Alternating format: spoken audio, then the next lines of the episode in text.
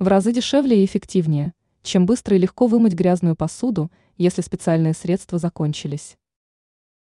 Мытье посуда – не самая приятная ежедневная рутина. Ситуация осложняется, когда средство для мытья посуды заканчивается.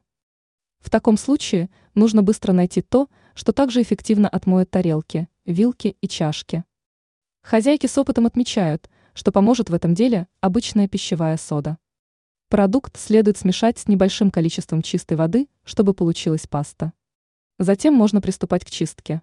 Такой раствор отлично справится с жирными пятнами и придаст блеск поверхности.